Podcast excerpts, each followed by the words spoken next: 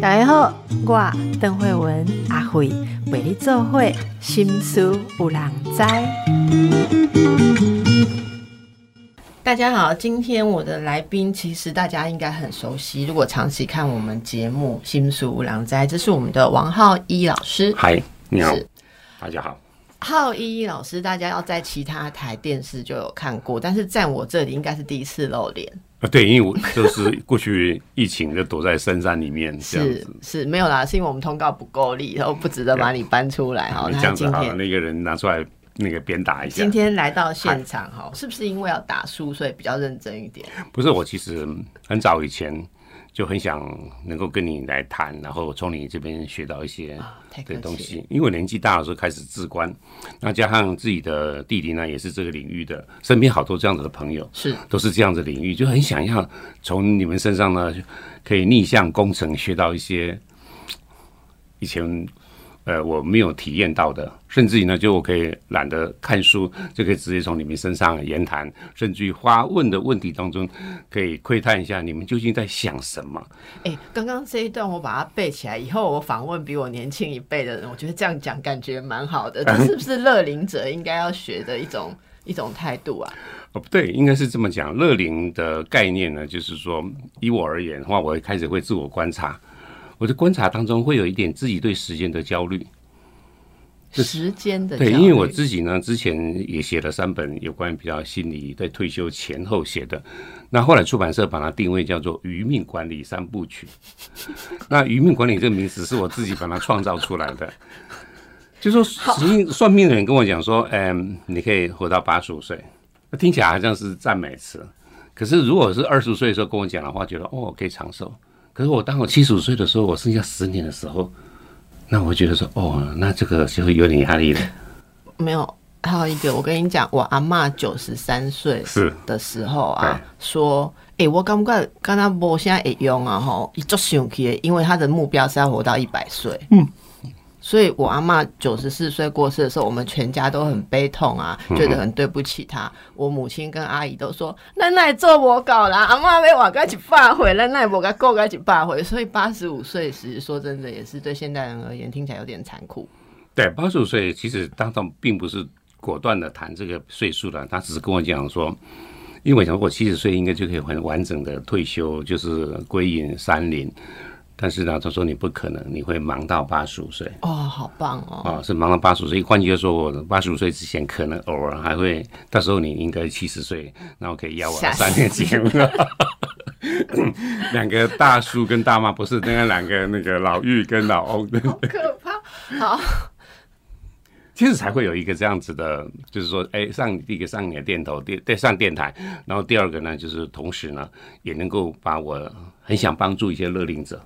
所以这个余命管理是现在变成是一个很大众的议题了。对，因为我觉得我在呃高雄两个学校的乐龄大学，然后面对的就是五十五岁之后，我班上最老的同学九十三岁嘛。对，那他们年纪、他们的生命其实都比我更长，或者说更不一样。那我今天去跟他们分享，因为我之前呢是面对的是大学生，后来呢班上来了一堆乐龄者在旁听，我就跟他们哈拉讲，那他们说，其实他们来到乐龄大学，他们最想学的叫做生死学。嗯，对，那我是很恍然明白了说，哦，原来要先知道死，才知道怎么活。是是，对我上下学期就是这样的，我上个学期里面面面对的新同学讲怎么死，可是呢，到了下学期的时候要教他们怎么活。嗯，我从生鱼片开始教怎么吃，那个白萝卜丝啦，那个芥末，那个酱油啦，要怎么弄呢？为什么日本的筷子要横的摆，不是直的摆呢？为什么可是可是啊，这个不是我们今天重点嘛。我意思说，整个从他们的文化细部当中去享受生活。是是，对，然后然后那个白萝卜丝是在我们吃综合生鱼片的时候，它其实是中间过场的，也是从最浅的开始吃，吃完了之后再吃白吃白萝卜，把刚刚的味道忘掉，不干扰到我下一个要吃的。哦，对的，所以呢，就过去大家就稀里哗啦的吃，吃的很开心，就因为它是一个高档啊，是一个很珍惜的，它是一个很新鲜的。可是呢，就忘记很多的东西其实是应该要细细品尝的。所以不只是美食呢，其实对于你所看到的风景，你所接触到的人事，对，跟人之间的不管开心不开心的，其实都是一个很有趣的一种所谓的当下。那这个当下，即使是隐藏在这本书里面，其实我很想谈的。这本书，那你之前已经余命管理三部三部了，对这第四部还是这已经不没有，就是余这命管理不？是一命管理了，反而讲了这是一种态度，当然是也是针对的乐龄好，这样，这本书是原来如此，有点恍然大悟的感觉。你你已经顿悟了。哎，不能说顿悟，但是曾经有一位小和尚，然后问了一个老和尚，这个老和尚顿悟，然后呢就说：“哎，师傅，这个请请问你顿悟前跟顿悟后有什么差别？”哦，我顿悟前就砍柴、煮饭、浇水，那顿悟后呢，砍柴、煮饭、浇水，那么赶快啊？他说不是，我以前在砍柴的时候，我也想到浇水；浇水的时候，我也想要煮饭。可是现在我砍柴的时候就乐在砍柴，煮饭的时候就乐在煮饭。这个也是一个很大的啊，没有浇水，啊，当然，哎、你很烦呢、我能不能一直跟主任这么抗议？好，趁现在记忆力，你知道吗？你讲三个，我还能记得三个，然后赶快玩一下这个梗因为以后你八十五岁，我七十岁来录节目的时候，你真的讲到哪里去，我也都不记得刚才哎讲那就什么了嘛。变成一个很有趣的综艺节目了。对，好，所以我现在已经预约了你八十五岁的时候的节目。OK，哦好，那时候一定通告我随时来。所以所以要配一个拿着一根柴的嘛的照片嘛。哦，是这样子的，就当时我也问这个主编，然后我说怎么我写了二十六本书，第二十七本，竟然把我的照片放上去？对，这里面很多照片。对对对，我以因为你写真集啊，对不对？就是这这个这个你你前面呃后面这里对不对？对对对，中间有对两个地方，就是我在台东都兰，我现在在那边住三年嘛。是对，那三年的时间当中，除了疫情的关系，那另一方面呢，就是生活的态度跟节奏，或者说观感有更不一样的。就是我在那边种菜、种水果，然后这边遛狗，然后这边养猫，然后晚上甚至有些时候为了怕瓜鸟吃了我的菜，曾经带了两个塑胶袋装的满满满，我算了一下，大概两百五十只的瓜鸟。那这个是我的日常。就是等于就是我现在目前把自己的生活的节奏呢，呃，定义为半隐，一半是隐居，一半呢是忙碌。所以我到西岸的时候，我现在住还是住台南嘛，所以呢，像昨天在台中啊，前天呢到高雄听音乐会啦，然后今天到台北来，那对我来讲的话，就是 那你不是还要做节目吗？啊做节目偶尔就他有还是一个通告的时间，把那个时间就空出来嘛。然后中间你年纪大了，拍完之后都要复健两天的，还是这样子。所以你说你问出版社说把你的照片放，对，那因为就是说这你开始要提词了，对，哎，真的 提词了。啊，在讲，好吧，你你看你刚又问了一个新的问题出来的时候，就把就因为我也有点开始发散了，我觉得 好，好，原因呢，就是说这本书里面有非常多在三年的时间，呃，云居在都兰的时间，有一些的发想，对生命中的一些，包括自己生活的样态的一种的感受。换句话说呢，整个在都兰里面的二十四小时，你会非常的更清楚生命中的每一分每一秒。比方说你在阳台里面就眺望，然后有点深蓝色的太平洋，然后回头一看呢，后面呢是一个苍翠的一个都兰山脉在那个地方。那你也知道，好山好水，下一句叫做好无聊，很多是这样子。你这边看完之后，就是你看嘛，就是今天万一你娶了林志玲，一个月之后也会美学疲乏。那我意思说，你的心态如果是没有进入到内化，所以那样子的美好的生活，其实是一个有点让我们必须要重新静下来。为什么过去的古人他会说“田野江湖，胡不归”？那胡归了之后又要如何？所以我觉得劳动呢，其实是一个很棒的一种生命中的感受，而且呢，再加上种了一些的花花草草、树木，再修剪它、移除它，种上新的，等待开花，甚至于等待几个水果、葡萄，你帮它套袋，你会有一些的期待，生命中的一些生生死死。其实呢，在这个年纪，其实是一个很美好的体验很验。美好。对对，你你就不能觉得它很无聊，因为你会觉得好忙。这个好忙中间，你会觉得哇，整个没事，然后种了一堆的丝瓜，那就很麻烦，你知道吗？你认识的朋友还是那么有限，就送不送了都第一次送的时候，大家都很开心，哇，好美哦，而且是有机栽种的。第二次都，哎，我们上次的还没有吃完。那第三次的时候，你如果你先送给别人，之后你会不是不是错错不是那种顿挫感，而是呢，就是说你享受的这些美丽的食物、花果的东西，但是呢，就是回头回到了人间来的时候，你和人情的一些的互动，你会觉得说，啊，这个其实就是一个蛮有趣的事情，所以你就要学会，第一个你要流量管制。就不要接触太多丝瓜，不要种太多株，因为你不会只种一棵，你可能会在几个地方种种几颗。丝瓜的家庭计划，对，包括小黄瓜、苦瓜，你要掺着种，因为现在夏天嘛，刚好是长瓜是最容易种的，所以像我们笨笨的人一种的时候就是哇，白玉苦瓜就在。这是人生哲学。是人生哲学。对，你就掺着弄，所以我自己呢，也在那边体验的时候，就多了一些兴趣上面的定义。嗯，我就开始自己说，哎，刻意的去追求一种的兴趣的养成跟理解，甚至于去动手。那然后甚至于还会设定目目标，比方说，我现在开始下半年我要开始学陶艺，去真的去上课去训练，因为我 觉得我的小肌肉应该还可以。那我应该预定呢，在四年后、五年后，我要开一个个人展，那就一个雄心壮志。然后呢，如果好的话，还可以在小铺里面卖是、贩售贴补家用。有好的那个餐盘的话，来放各种瓜，所以你送的时候，没有，我倒反而是要设定是要要花瓶哦，因为餐盘、咖啡杯好像每一个人都会的。不过，如果收到你送的丝瓜，不要一直丝瓜，有丝瓜、黄瓜、胡瓜各种瓜，可你可以先好好的计划搭配，然后还另外旁边一箱再包好，你做好这个丝瓜，如果这样吃炖呃。蛤蜊丝瓜的盅，然后什么切片的小黄瓜凉拌的盘，我们会更爱你，我我们会觉得更体贴，会比没有计划的一直送瓜会真的哎。但我觉得这个真的刚刚好像在闲聊，但里面就是处处充满了人生的哲学。好，例如说你要感受到自己。怎么样去调控？怎么样去产生？怎么样去分享？然后怎么样去感觉到施与受到某个点就会反转？而且你会很明显的在植物上面可以看到你的付出就会有回应，在你的职场上面不见得是这样子，在你的人际关系也不见得是如此。比如说今年呢，因为冬天一一路过了好几个月都没有雨水嘛。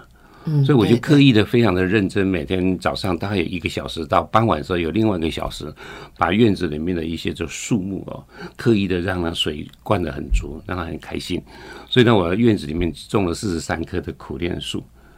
所以呢，在整个这样子的非常受到水分的照顾，没有受到天候的影响。那今年呢，在二月底的时候，整个树树整个就爆发的那个苦楝花。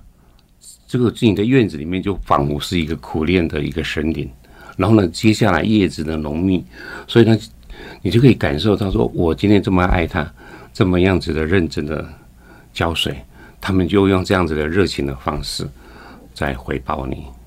那我觉得这个好像比照顾女儿、照顾儿子还要更开心，他们也不会鸟你这样子。那这是这个，您是拥有自己一个果园或是小农场这样子？没有，就是一个小院子。小院子。嗯，对，小院子，那个院子它有点大。说种四十三棵吗？哎，对啊，所以大概院子大概一千平这样子。那已经就是一个小小农场了嘛？因为因为都兰这个名字，我在住都兰。都兰的这个名词在阿美族的话里面呢，就是地震跟石头很多的地方。所以呢，你今天其实也没有办法大量的种任何的呃回沃的东西，像中部啦、西江南平原啊，类似这么丰饶的。或者画屏东这样子的东西，它一除下去都一堆的石头。说你要做土地改良，但是苦楝呢是原生种，所以它生命力很顽强。然后再加上呢，我对苦楝呃有一种不是说疯狂的喜欢呢，觉得它就是一个非常 local 的台湾的，然后呢就是它的四季分明对，春天的时候它就是波紫色的花，然后夏天的时候非常的浓，然后秋天的时候它叶子会转，然后它的果子呢会变成金黄色，等到冬天的时候叶子全部掉光光。老师，任何东西被你的眼睛看，然后被你说出来，都变得非常的美好。好，我们让大家休息一下，看一下，如果你没有一千平的院子，你是不是也能在生活中拥有什么美好呢？等一下回来请教更多。大家好，我们继续来聊聊哦。原来如此，是乐龄者已经到了一种觉得很多事情自己自由洞见的一个嗯这样的境界啊。您这边写到，有时候怎么过一天就是怎么过一生，哈，怎么过一天就是怎么过一生。你会让我想到以前，呃，我我我那时候已经在做心理治疗嘛，然后。有人就说要问到老者的智慧，我就想到说，我家就有老者，我阿妈已经九十二岁，九十一、九十二，我就有一天赶快跑去阿妈那，就问阿妈说：“阿妈，人生的意义是什么？”我真的这样问哎，对，然后我想说，哇，我我家就有老者可以问，阿妈就跟我讲，我我这是说真的，我阿妈说，人生人生的是起码几点。爱煮饭的煮饭，爱食饭的食饭，嘿啊熬汤那无菜，咱都来买菜。其实阿妈跟我讲了，我就说阿妈安些你阿妈，我最爱下几本那个啊几股嘛哈。哎，可是现在来看，是不是就是这个道理啊？确实啊，就是我刚刚讲那个小和尚问那个老和尚的概念是一样的。那所以我们刚刚你这句话讲也是呃，编辑把它列在第一个标题的，就是我们其实我们会讲说，呃，从小看大。然后呢，到五岁的时候就可以看到他老，某种程度呢，就是他的身为的生活的、行动的、嗜好的、偏害的、偏食的一些的举止，其实隐约的可以预测到他人生的方向是往那边走。啊，当然就是像我们今天搭交通工具一样嘛。我今天跳上了高铁，然后往北上的，我就知道呢，就一定可以到板桥，一定可以到台北的方向转的。虽然我才刚刚上车。因为我已经知道了我的沿途地方，重点就是说，你今天不管上哪个方向的车，你有没有能力欣赏沿路的风景？嗯，因为太多人只为了追求最后那个目标，你知道吗？我当时候考大学的时候，那整个因为开始慌了，剩下三个月而已了，我通通都没有准备。我是全校七十几个，每次到模拟考的时候，都是要从后面五十个人开始找了，我的名字就在那个地方来的。虽然读的是明星高中，但是你也知道说，这时候还真的是有压力的。所以三个月的时间是完全闭门，然后把参考书、教科书拿出来，就开始看看看。然后呢，时间到的时候，然后就进考场。可是当考完最后一堂课，最后一个铃声响的时候，我走出教室的时候，我突然明白了，那个什么叫做产后忧郁症，就是说我下一站要去哪里做什么事情，我通通完全没有任何的预设。等我把这个工作任务做完的时候，我突然一片空白。嗯，我那样心中一惊的感觉，到今天已经六十啷当岁了，我还是永远把它保鲜在我的内心。也就是说，你今天彼此呢，就是认真的做一件事情，照顾一个人各方面的，那我觉得呢，你同时其实是应该要做很多的事情。所以呢，我看到很多长者或者我身边的人，他们退休之后，然后成事业越成功的人。其实呢，回到家里面会变成沙发上的 potato，或者呢让太太嫌弃一个没有用的家具。所以台语会说嘛，杂波变杂波，杂波变杂波嘛。你没听过这句话？没有啊，不是性别会变性，而是呢，就是说一个非常成功的男人呢，他可能呼风唤雨，他可以，然后哎，那个帮我张秘书，我要什么时候要去首尔？你帮我所有东西都打点好了，我就要一个人到就可以了，连接驳车啊、饭店啊什么的都已经弄好了，我就去开个会展示一下我的国威，然后就回来了。可是当你呢退休的时候回到这边之后，你就没有秘书可以用了，你就没有人能够指挥了，你就开始连花店进餐厅订。订餐厅的你都不会的，所以呢，他会内向，他会害怕，他会走不出去，因为他会被人家看穿。原来他只会工作，或者呢，他只会在那个专业上面的，他连生活的方式，能够欣赏品品尝啤酒茶茶的滋味，他都是其实都是一个很虚的东西，所以他就变成内向，所以呢，杂包也变杂包，变成呢就是他主内了。而太太呢，在孩子长大的时候，她可能有一直呢都维持一个闺蜜，她开始放开了，开始哎，我们去哪边泡温泉，哪边有新的呃下午茶，我们一起去。真的，一堆的闺蜜嘻嘻哈哈的，开始呢就是数落先生的不是，然后讲孩子的不孝，媳妇的聪明，但是他们中间取了一个非常开心的一个互动的团体，他们都走出去了，所以呢女主外了。所以我看到很多真的是越成功的男人，其实呢最后晚景最凄凉。我曾经去看过一个专门收养老人、失智老人的，然后白天的时候就把爸爸、阿公就送去那个地方，下班的时候再把他接回来的。里面全部都是男生，那里面呢有一个空间呢，这是一个上班的一个办公桌，就一个人啊在那边好像还在上班。然后你今天叫他的名字啊，比方说你就叫他 张三呢，他就没有反应。可是你如果后面跟他说，哎，翁当哎。他有反应，他马上立刻反应出来了。就是换句他的身份呢，就是 对对对。当时候你可以想，他是股票上市公司的这么也了不起的一个这样子的一个人。然后呢，今天他这边还像故作的批公文状，然后呢，这上面写的早上要刷牙，饭后要漱口。那这个呢，就是我是从想从这样子的一个状况开始来认知，提醒大家。那是一个非常重要事情。你真的真的，在你还有意识，你觉得自己好像很成功、发达、掌声很多、聚光灯美美的照在你身上的时候，你即使要开始考虑之后呢？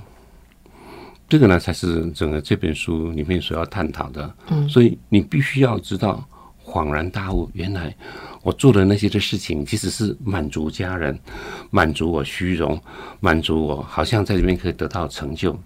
所以庄子里面，我书里面有提到，庄主说人无我没有我的时候的境界有三个，或有四个。那第一个呢，就是你很优秀啊，你当里长了，你当了一个什么团体的一些领袖呢，大家就觉得你又能看又棒又好。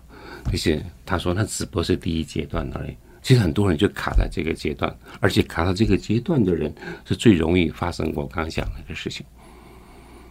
对，所以就是慢慢慢慢的会。那后面呢？哦。后面的第二个地方是荣辱不惊，第二个阶段就是说我做好我的事情，可是呢，我就不会在意别人对我的赞赏，就不会追着那些赞赏他。对，也不会觉得对方的对你的批评，因为你做了任何再好的事情，永远别人可以找到一些他想要的话语嘛。对。那第三个呢，就是御风而行嘛，就有一个人很厉害，他可以借着风里面呢，让他很轻快的呢，然后去旅行，这种呢完全不费力。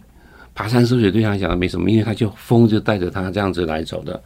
那他说庄子说这个也不错，但是呢，你还是要有风，也就是说，你还是必须要听外面的一些的人对你的一些的，好像赞美啦，或者给你一些小意见呐，各方面的。那真正到了最好的一个境界的时候，其实你就化为天地，你可以你自己就是风。那个才是对，所以我觉得说，当你如果懂了有很多不同的阶段，而你搞清楚的时候，你就很清楚，你就不会迷恋而死钻牛角尖，一直呢就卡在第一个地方。嗯，这个有点像是说，嗯，从。在意，然后从努力追一些外在的东西，到能够觉悟嘛？觉悟说，我一直在追外在的东西，然后，所以会不会是有一个过程？像您谈到说，幸福是乐龄者唯一的任务。对，从我们知道说，除了幸福之外，其他事情都不应该占据那么多心力之后，我们可能会有一些。呃，重整或放下的过程，对不对？对，所以我会讲的，就是说，你会之所以会欣赏一个画里面留白那个美，是因为你看过花花草草缤纷的不得了的状况。对，对，你要听到很吵闹的音乐的时候，你突然听到即使几个钢琴的音符，你会觉得它就非常的舒服跟干净。你必须要有一个对比，而你如果出生的时候，那我就会只欣赏当一个长音，当另外一个长音，那我觉得，那你的境界好像是跟老生没有两样了。嗯，那对不起，那是只不过是故作风骚状而已。你没有整个人生经过大苦大悲，你不晓得原来的手上的这杯水，其实是一个这么样子的难能可贵、清淡。对它的平凡是让我们会珍惜的。所以我觉得呢，就是说你一定要经过了一些的这些事情，那你后面所任何的感受就会很清楚。所以我讲说我在乐岭大学里面教他们怎么样吃美食的时候，比方说你第一碗汤，一到一个美食的时候，你怎么样吃它，怎么样子手捧着那个汤碗喝那个汤，而不要用调羹。在汤的时候呢，你的鼻子就跟红酒的杯一样，是埋在那个汤的味道里面去的。那个汤呢，你不要咕噜一下就下去，你在嘴巴里面温存个三秒钟、五秒钟，记忆那个味道。其实我在教那些特定者，就是这样享受这样的一个生活。嗯，活进自己的生活。对对，所以你要感觉那个东西叫当下。我上个月呢就拍哈克漫游，然后我们到澎湖，然后那个主题呢叫做离岛的离岛。所以我们到了一个海边，然后有独木舟，所以整个制作团队呢要我们两个人就划独木舟，然后呢就当然后面有个教练，我们穿上救生衣，然后到了非常漂亮的海滩的时候，我突然觉得一种宁静的美，因为那个教练是在后面嘛，但是呢你自己呢就是一个一片汪洋漂亮的蓝天当中，我等到一个礼拜之后才回想说啊。那个感觉是我过去所没有的，甚至于呢没有刻意定义的，其实它就是当下。当你当下的时候，你不会想到任何家人、任何的所有的荣辱、任何的不开心的或者开心的事情，你那个整个宁静到一个不可思议的一个状况，而是每一阵的风、每个云或者光线的照拂，其实你都非常的深刻的一种的享受。那所以呢，其实你今天把它那么美景的状况之下说出来，其实我们今天在讲话的时候，我们眼神在对立的时候，其实就是当下。所以你开始慢慢慢慢能够去理解所有的一切，其实都是当下，而且能够细细品尝。再加上我们刚刚讲的余命管理，我常常恐吓一些年纪比我大的人，我说今年的端午节你要认真吃粽子，因为你能够再吃也只不过是几次而已，你吃一次少一次，你在看着月亮。看一次就少一次，余命管理其实你就会开始有很多东西是珍惜的。然后我觉得这种这种当下的感觉，很多人都很向往。可是很多人的困扰哈，其实就以刚刚粽子这件事情来讲，呃，假设你今年要好好吃粽子，对，好，因为以后不知道还可不可以吃粽子。我也可以把这变成没有开悟的人的困扰，你知道吗？好，例如说我一定要执着在吃粽子吗？好，因为吃了粽子又不好消化，又有两天，那我是不是从今年开始我就已经可以不吃粽子，我也得到平静的幸福？我一样吃白饭，为什么端午节我就一定要吃粽子？就像我为什么还是要呃？不是不是，你像是一个顽皮的学生在问老师，跟他不是我真我是问真的，因为你现在已经走过去到那边，我觉得我还卡在前面一点点的地方哦，我就会想说，例如说我现在不要追求外在的东西，可是有时候也会有一个感觉是说，我今年是不是还是做一下，因为明年可能没有机会做，就像我今年还是在四周周明，这不是一样的道理？为什么放在呃工，就是我觉得难，我我自己觉得难是难在我怎么去。辨识这些事情是我自己吃的一个自己的高兴，就像我的一条丝瓜。什么事情我是在害怕？如果我不做，别人看我会少一分，少一条瓜。这个我觉得这个差别说很简单，但是自己在里面的时候，日常的种种，并不是每一件事都立即了然于胸。OK，对吧？老师，等一下，因为您的。回应一定非常的丰富，然后见解非常的深入。没有，三十秒是不够的，所以我就在闲扯淡 三十秒把它扯过去。这本书是有路出版的，原来如此，幸福是乐龄者唯一的任务。那阿辉的这本我们讲很多乐龄应该有的心态，所以我也看了很多听众的来信，学习很多难就难难在说，那这件事情是我自己要的，还是我在为外界做，没有那么的清楚。没有那么清楚哈，那我们等一下再回来。浩宇老师，我自称中年危机，会不会把自己想的太年轻？还是我现在其实这应该也是老老年危机？就是我刚刚问的，有时候还是搞不太清楚说。呃，开开始我已经充分的意识到，自己过好幸福跟未来长久陪伴你的不会是虚名或是这些东西嘛。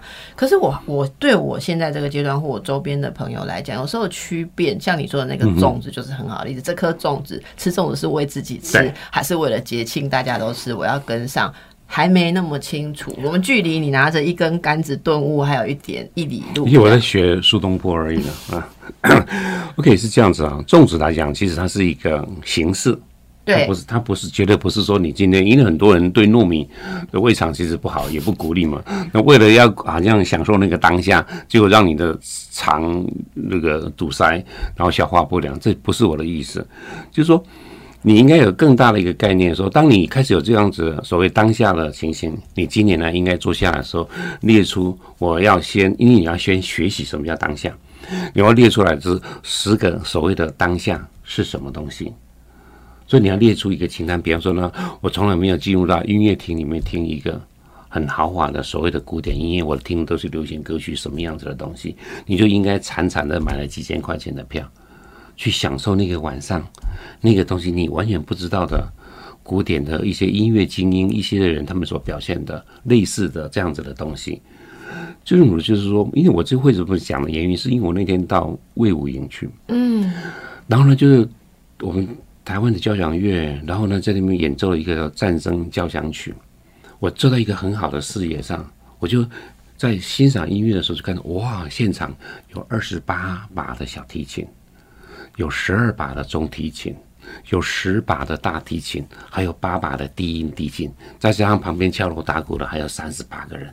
那个音乐整个砰出来的时候，你会觉得很开心的地方，说我来了，我在现场，而我真的是 enjoy 享受那个当下。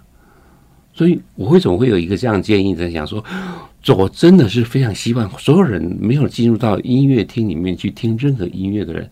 你应该要重新的是让自己有一个定锚的点来做这个事情。那换句话说，像端午节这个东西的时候，你过去就是应节来吃这些东西，你可能那时候也是拜拜，你也知道端午节的故事的由来。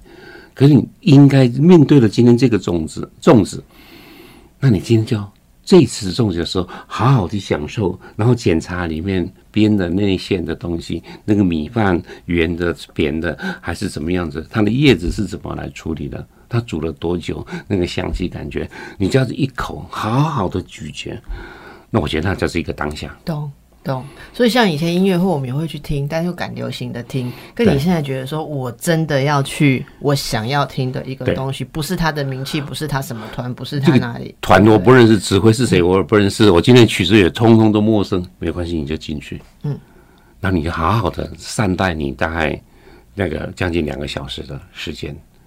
每个音符，即使有点恍神都无所谓，你总是会有清醒，然后呢，感受到音乐那样子的演奏的人的表情，所以我觉得应该买好一点的位置，是可以同时去享受到视觉。对听觉的人，我们比较鲁钝的人而言，你确实需要视觉来辅助，所以我那么无聊会算。其实我看到八只低音大提琴排成两排，我说哇哦，好帅哦！我这样子，我就我们就可以想象。所以，如果把自己这些当下，就是进学习进入这样的状态，我我我相信，我想象中应该就会呃，你会很清楚打开某种感知的频道，你会知道这件事情你是为自己，或者说只是到当下，还是你又是在追求？其实现在很多人在追求，也是追求形式哦，任何。东西都可以变成形式。我知道我周边有很多人很严格的规定自己要怎么样健身，一个礼拜要几次，一个礼拜要干嘛，然后要做什么运动。他觉得他是在乐龄在养生。可是你看乐龄养生的人，有的人是非常的诗意的，然后他在里面是我说的是 poetic 的那个诗意，不是 frustrated 的那个诗意哦。就是他他其实是非常的享受，而且是自由自在。可是有些人他想要幸福乐龄变。成我我觉得这怎么解释？就是浩宇老师，你知道幸福乐龄现在乐龄者遇到的时候，问彼此在干嘛，也有一张要漂亮的履历表，to do list 漂不漂亮？就我这样才有乐龄。例如说，我也有重训，我也有爬山，我有吃美食，我有出国，我有跟朋友见面，然后我没有上太多班，我因为其实大家都退休了，但是就说我没有去。太常回去当顾问，这像这样漂亮哎，又有又有一个评判的标准。然后我我那天听一个朋友，他就是说我就是不重训，我就是不运动，嘿，我就是继续吃肉，好，我红肉也不必，好，我不喜欢吃蔬菜，我不打精力汤，怎样？然后我觉得，那你可以要叛逆，也不见得自在。所以这中间说真的，只有你自己知道你有没有活在当下。你不要拿 to do This 出来说，我有乐龄，你看我跟浩雅师写的书里面一模一样。对，所以我觉得呢，就是说，其实我们要调整一个心态，但是心态中间其实是要练习的。练习。对，所以你在当下的过程中，你第一个呢，你要培养你的好奇心，你的想象力，还有呢，就是很会观察。细节这件事情，看你的书就会发现。而且我在看你的书很担心，是要饱读诗书老了才有这种境界嘛？你每次要讲一件事情，就会都要讲绕一圈，对不对？对你读的真的古今中外这么多东西 啊，我们现在读来得及吗？不是，所以比方说第一篇我是享受，对啊，因为我受到蒋勋的影响，因为他上了 TED 这样子的演讲。当时讲，他是因为是一个十八分钟的一个演讲嘛，他里面就是说应该要读诗这件事情嘛。他在巴拉巴拉在讲的时候呢，他就说，其实读诗其实最后的一个概念，并不是真正要把唐诗打开来，而是培养一种感性的对一种美的特别的进行。所以呢，可能到爬山春天的时候去看野杜鹃，到吉贝岛呢去看白色的沙滩。那个东西其实回头来讲，就是那个你用找到一个很好的点，然后去 enjoy 你的当下这件事情。然后他讲说，一年如果留给自己十八分钟读诗也不错。可是很多人太忙了，那你一辈子留自己十八分钟来读诗吧。哇！那所以你今天真的不需要把唐诗来打开，而是你今天就是让自己有十八分钟呢，感动一个月光海。你就到东部里面去，然后看到时间算好，然后呢就到太平洋那边，然后月亮就在你的眼前，前面那片的海的安静，全部都是点点点亮亮的月光海，就让你进到里面去。那如果一辈子有十八分钟，你的读诗，其实很多的细节或很多的感应力，就马上就陡升了。你不要最后一天的时候，呃，我说我去看月光海，那对不起，你所看到已经不是月光海了。嗯，所以我说你在你有知的时间，而且是一个人，或者是说很安静的一群人，或者说两个人有一个共同的一个方向，手机拍几张之后，准备回家在脸书上面晒一下，但是时间的时间关机的时候，就开始真正的凝视它。所以我讲的就是说，开始回头来。我们到这个年纪的时候，可以开始任性，开始做一些的事情。这些事情是过去我们会有一些的羁绊，可能是一个烂事，可能是烂人，可能是一个烂烂职职业或者烂的一个工作的职场的环境。所以开始呢，会回过头来，他会有一个不同的心态来看到我们。可能很年轻的时候，有些事情，有些人要周旋，有很多东西呢，我们要贪，想要吃的多、看得到的东西，想要尝试我青春不能留白做的事情。那回到的一个某种程度去的时候，其实你也不用急的是每个事情我都要尝试。我今天真的是把这件事情做的一个有滋有味，然后回过头来开始萌发一种的概念，像我们开始萌发一种东西叫公益。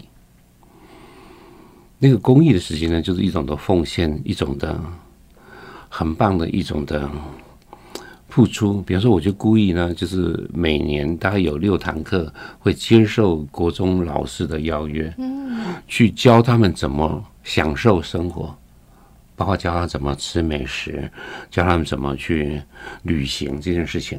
因为我今天改变了来听课的这位社会科或者中文科的各式各样老师二十位三十位之后，他们今天如果有点收获，他们会影响的他们的现在目前周边的学生或者是未来的孩子。所以你也知道，像学校里面去上课一小时就两千块啊，他们说：“哎呀，我们这预算很低，很不好意思，还要让你这样子跑到嘉义来，然后从台南开车过来的。”因为我已经把它设定是我的公益时间，嗯，对，那所以我不我会乐之不疲，但我不可能让每一个人呢就是有求必应，所以我会设定这样子的时间，我为了给自己呢到乐龄大学里面去，面对的这些需要我们彼此提醒的这样子年纪相仿的人，然后呢分享我的经验，让他们也知道，或者呢告诉他们我现在目前在过什么样子的一个。这样子的生活态度的一个内容，那今天给他们这样子的一个东西呢，并不是说你们要学着我这么做，而是其实你的心态，有很多人到了年纪大的时候，还在骂老天，还在骂他怀才不遇，还在骂身边的所有人，还在骂他的子孙，他们所有的不孝，甚至于呢，还活成过去我们小时候不喜欢那个老人家的样子。有时候这个这个驱力还蛮强的，如果没有自己觉察，就很容易掉入那个模式。没错，没错。所以，我们今天其实感受到了，我觉得最重要的事情是，不再绑着一些僵化的定义跟规则，或是评价，然后开始自己进入某种当下。好，所以你也不一定要拥有果园，然后你也不一定要听音乐会，你也不一定要做什么。但是有一个，你有没有开始觉得？你每一天都是在活自己，所以这个就是您所谓的，嗯，这个也说是心流的那个状态。我想这是一个比较空的、散的心流。那如果是心流的部分呢，就反而就更有趣了。就说你整个在那个执行一个可能是艺术创作的时候。你会忘记饥饿，你会忘记时间，你会忘记所有的事情，就专门的做这个事情。当你呢深夜的时候，发现哎，两个小时过去了，一个小时过去了。可是你现在回头倒带一下的时候，那刚刚那一个两时，一个小时、两个小时哪里去了？你会倒带的时候，你会其实刚刚那个事情，是不是你就会专注在一个完全是所有的时间都静止的一个状态之下？所以我就看到很多的老人家，我在书里面有提到一个九十岁的日本的农妇，他先生死了，一个人就有点行尸走肉这样子的。他女儿后来就教他说：“你做一个剪贴，一个劳作，做一个明信片大小的东西。”他就把菜市场的啦，或者报纸里面的，或者超商的一些广告的东西撕下来之后，把它贴成了他们家的小猫的样子，一个金鱼缸的样子。结果呢，他就后来呢，就做出来一个兴趣的，每天用六个小时里面去制作一个明信片。贴的品质、颜色、光影，那真的是叹为观止。对，那他是说，就在六个小时当中，他其实就是不会去想念他的先生呢。我刚刚讲，连饿这件事情对他来讲都已经不重要了，所以常常忙到深夜两点呢，他把工作完成，然后呢，才非常的开心睡觉。可是当他脑筋白天清醒的时候，想着，那我今天要做什么事情？要贴什么？就开始他就说：“哎，看到小朋友一个汉堡，哎，这今天汉堡就是我的创业的东西了。”对他好像有被报道嘛，对不对？他后来他儿孙就是对有有 Twitter 嘛，然后呢，就是他的那个作品太精彩了，就变成一个画册。对，我就说哇，有看到人家分享。对，我说是真的，就是一个不可思议的心流的一张的东西。老师在这个状态下，他真的是没有想说，我开始做这个之后，我一年之后要开展，绝对没有那样子。我推测要做，他们根本没有那个想法在里面，所以这说是一个好很一个心流，一个 flow state 的状态。好，那么今天我也体验了什么叫做这包给洗干世界的鬼啊！哈，时间到了啦！哈，真的，你看就是。你刚刚说什么？砍柴浇水，下一个是什么？没有，就是没关系，反正你就举个例子做饭了。对，但我的意思就是说，就是跟浩宇老师谈这个时候，我就没有在想说，那这个问题他回答完之后，我下个问题要回答什么？就我们就在这样的状态之下度过了今天的一个小时。这样，是希望大家在听的时候，你也没有一直在问说他这一段重点是什么哈。好，这就是一个嗯，大家开始尝试一下自己的状态。原来如此。好，原来如此，谢谢浩一老师，谢谢，谢谢大家。